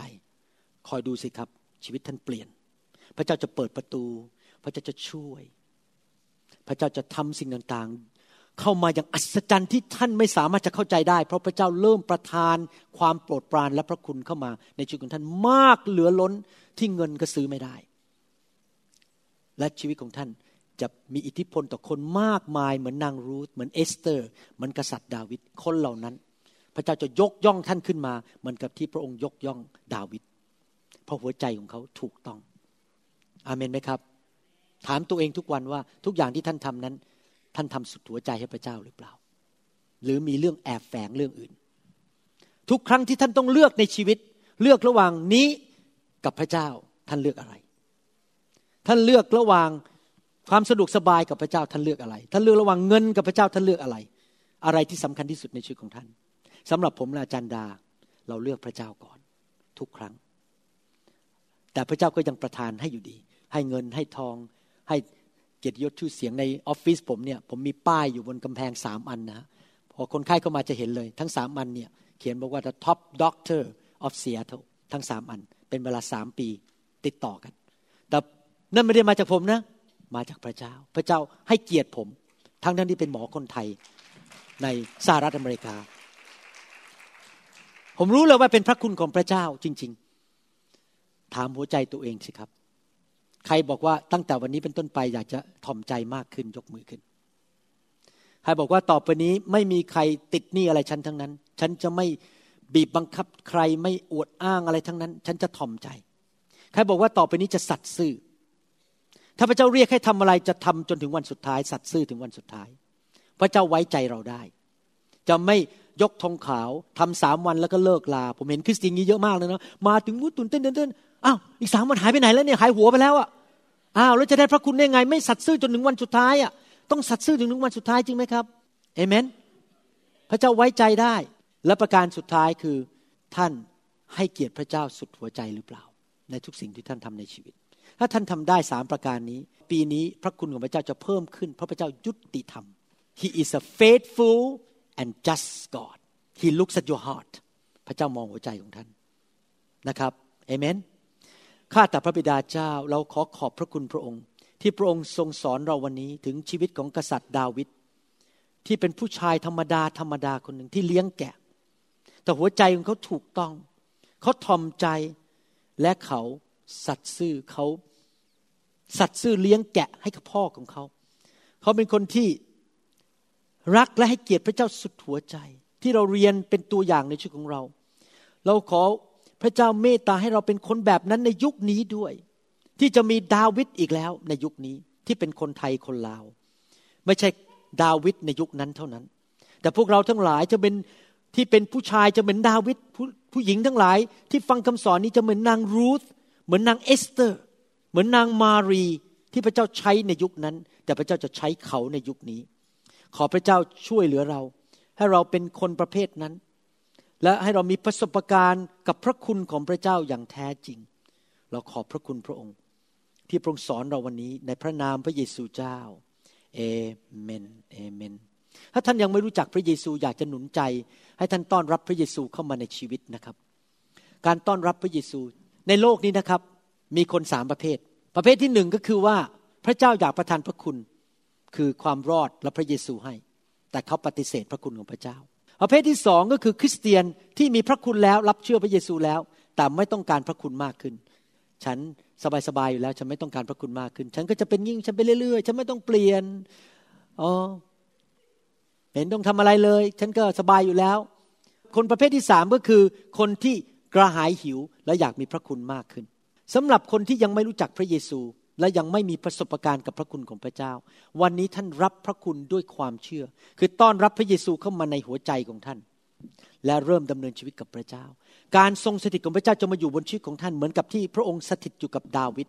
และท่านจะเริ่มมีประสบการณ์ที่พระเจ้าเปิดประตู เปิดโอกาส เตรียมสิ่งต่างๆ ให้แก่ท่าน โน้มน้าวใจคนให้ช่วยท่านทำสิ่งต่างๆ อย่างอัศจรรย์ในชีวิตของท่าน ที่ดำเนินชีวิตอย่างที่บิกี้เราฟังคำพยานบอกว่าอยู่ดีๆ ก็มีคนมาเสนอว่าให้ขับรถพาไปที่ทำงานให้ นั่นแหละคือพระคุณของพระเจ้า พระเจ้าโน้มน้ำใจของเพื่อนเขา ให้โทรมาบอกว่าจะไปรับไปทำงานให้ เขาเลยไม่ต้องขึ้นรถเมย์ไป เห็นไหมครับ เพราะพระคุณของพระเจ้าจริง ๆ การทรงสถิตของพระเจ้าช่วยเหลือชีวิตของเราเห็นไหมครับ ถ้าท่านต้องการที่จะต้อนรับพระเยซู คนที่ฟังคำสอนอยู่ในอินเทอร์เน็ต หรือใน MP3 หรือใน YouTube อยากหนุนใจให้พี่น้องต้อนรับพระเยซูเข้ามาในชีวิต และเริ่มไปคริสตจักรนะครับ อธิษฐานว่าตามผมข้าแต่พระบิดาเจ้า วันนี้ลูกขอพึ่งพระคุณ กลับใจจากความบาป ต้อนรับพระเยซูเข้ามาในชีวิต พระเยซู พระองค์ตายไถ่บาปให้ลูก กู้ลูกจากอำนาจชั่วร้าย จากนรกบึงไฟ ตั้งแต่วันนี้เป็นต้นไป ลูกกลับใจ และขอการทรงสถิตของพระองค์ ขอพระคุณของพระองค์ อยู่บนชีวิตของลูก ตั้งแต่บัดนี้เป็นต้นไป ลูกจะเริ่มมีประสบการณ์ กับความแสนดี ความโปรดปราน และพระคุณของพระเจ้า พระองค์รักลูก และประทานพระคุณมากขึ้น ลูกจะทำดีที่สุด ที่จะถ่อมใจ สัตย์ซื่อ และรักพระองค์ ให้เกียรติพระองค์ สุดหัวใจ ในนามพระเยซูเอเมนสรรเสริญพระเจ้า ฮาเลลูยา ขอบพระคุณพระเจ้าครับ โดยเนื้อหนังของเราเองนั้น โดยมนุษย์นั้นเรารักพระเจ้าสุดใจยาก โดยกำลังของเราเองนั้น เราไม่สามารถที่จะถ่อมใจได้เอง เราไม่สามารถที่จะสัตย์ซื่อได้ตัวกำลังของเราเอง ที่จริงผมรักเรื่องไฟมากนะครับ ไฟเนี่ยมาเปลี่ยนชีวิตมากเลย รู้สึกไม่เคยเล่าเรื่องนี้ให้ฟังนะครับ เมื่อวันพุธที่แล้วผมอยู่ในห้องผ่าตัด แล้วผมก็ รู้จริง ๆ ว่าไฟในทำงานในชีวิต เพราะว่าขณะที่นั่งอยู่ในห้องทานอาหารในห้องผ่าตัดเนี่ยกำลังรอการผ่าตัดคนต่อไปเนี่ยก็ดูโทรทัศน์ และในโทรทัศน์มันมีข่าวเรื่องเกี่ยวกับเกาหลีเหนือ ทะเลาะกับอเมริกาและเกาหลีใต้ เกาหลีเหนือก็พยายามที่จะข่มขู่ว่าจะอย่างนี้จะเกิดอะไรขึ้นนะครับเป็นข่าวมา แล้วตอนนั้นในภาพยนตร์ข่าวเนี่ยก็เห็นพวก นายกรัฐมนตรีและผู้นำประเทศระดับใหญ่ของเกาหลีเหนือเนี่ยเดินออกมากันเป็นแถวเลยในห้องหนึ่ง ทุกคนใส่สูทใส่เนคไทแบบโอ้โหแบบใหญ่มากเดินออกมา แล้วพอผมดูโทรทัศน์ตรงนั้นนะครับ ผมมองไปเนี่ยทันใดนั้นเองในหัวใจผมผมคิดในใจนะครับ เอ๊ะฉันไม่สนใจความเป็นใหญ่นั้นเลย ฉันสนใจอย่างเดียวว่าทำยังไงจะเป็นเหมือนพระเยซู และทำให้พระเยซูพอใจ นี่เป็นความรู้สึกขึ้นมาในใจนะฮะแล้วสัตเลี่ผมทันใดนะผมคิด โอ้ ไฟเปลี่ยนผมถึงขนาดนี้เหรอเพราะสมัยผมเป็นหนุ่มๆเนี่ยผมอยากมีชื่อเสียง ผมอยากดัง อยากใหญ่ อยากเป็นศาสตราจารย์ อยากมีชื่อเสียงตรงนี้ไอ้ความทะเยอทะยานด้านฝ่ายโลกมันหมดไปแล้ว แต่ว่าสนใจอย่างเดียว อยากจะเป็นเหมือนพระเจ้า อยากจะดำเนินชีวิตที่บริสุทธิ์เหมือนพระเยซู ผมรู้เลยว่าถ้าไม่มีไฟนะครับ ผมเป็นอย่างนี้ไม่ได้ ผมก็ยังเป็นมนุษย์ตาดำ มีเนื้อหนัง อยากจะใหญ่ อยากจะดัง อยากจะเอาเปรียบคน อยากจะก้าวขึ้นไปบนเหยียบบนหัวไหล่คนขึ้นไปดังมากขึ้น แต่แปลกมากเลยวันนั้นพอผมดู ผมเลยรู้ว่าพระเจ้าเปลี่ยนผมไปมากเลย ไม่ใช่ผมเก่งนะครับอย่าเข้าใจผิดนะ โดยไฟของพระเจ้ามาล้างหัวใจที่สกปรกของผมออกไปล้าง ความเป็นมนุษย์ของผมออกไป ให้ผมคิดแบบพระเจ้ามากขึ้น และอยากที่จะเป็นเหมือนพระเยซูมากขึ้นมันผมอยากหนุนใจนะครับ ที่เราถูกแตะด้วยไฟเนี่ย เหตุผลก็เพราะพระเจ้าอยากล้างเรา ให้เป็นเหมือนพระเจ้า คิดแบบพระเจ้ามากขึ้น เรื่องเนื้อหนังเรื่องฝ่ายมนุษย์เนี่ยมันตัวทำลายทั้งนั้นแหละครับ ถ้าเราคิดแบบพระเจ้าได้ เรามีชีวิตแบบพระเจ้าชีวิตของเราจะดีขึ้นมีความสุขมากขึ้น ไม่กระวนกวายใจไม่ทุกข์ใจ ทะเลาะกันตีกันแย่งแก่งแย่งชิงดีกันเพราะเรื่องเนื้อหนังเรื่องกิเลสตัณหาทั้งนั้นอเมนไหมครับ คนท่องไปสิศีลกี่ข้อทำไม่ได้หรอกครับ เราทำได้เมื่อเรามีไฟของพระเจ้าเมื่อเราถูกล้างโดยพระเจ้า ให้เนื้อหนังนั้นมันถูกทำลายไป และชีวิตบริสุทธิ์มากขึ้นมากขึ้น ในองค์พระเยซูคริสต์เอเมนนะครับฮาเลลูยาใครอยากเปลี่ยนแปลงชีวิตบ้างวันนี้ บอกขอพระเจ้าเปลี่ยนถ้าบอกวันนี้ยอมมัสคาร่าหลุดก็ไม่เป็นไร ทรงผมมันเลื่อนไปก็ไม่เป็นไร เดี๋ยวไปหาคนทำผมใหม่ก็ได้เอเมนหรือคุณหมอวางมือจนผมมันร่วงไปจนหัวล้านก็ไม่เป็นไร ฮาเลลูยาหน้าแตกก็ไม่เป็นไร เพราะเราไม่รักษาหน้าแล้ว เราไม่เย่อหยิ่งจองหอง พระเจ้าประทานพระคุณให้แก่ผู้ที่ถ่อมใจ จริง ๆ ครับ ถ้าเรายอมถ่อมใจ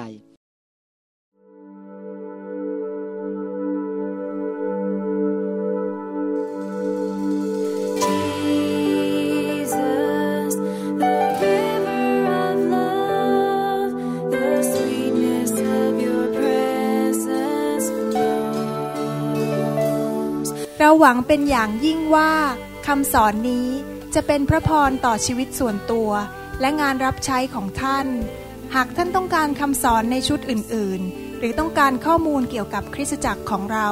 ท่านสามารถติดต่อได้ที่ หมายเลขโทรศัพท์ 206 275 1042 ในสหรัฐอเมริกา หรือ 086 688 9940 ในประเทศไทย อีกทั้งท่านยังสามารถรับฟัง และดาวน์โหลดคำเทศนาได้เอง ผ่านทางพอดแคสต์ด้วย iTunes เข้าไปดูวิธีการได้ที่เว็บไซต์ www.newhopeinternationalchurch.org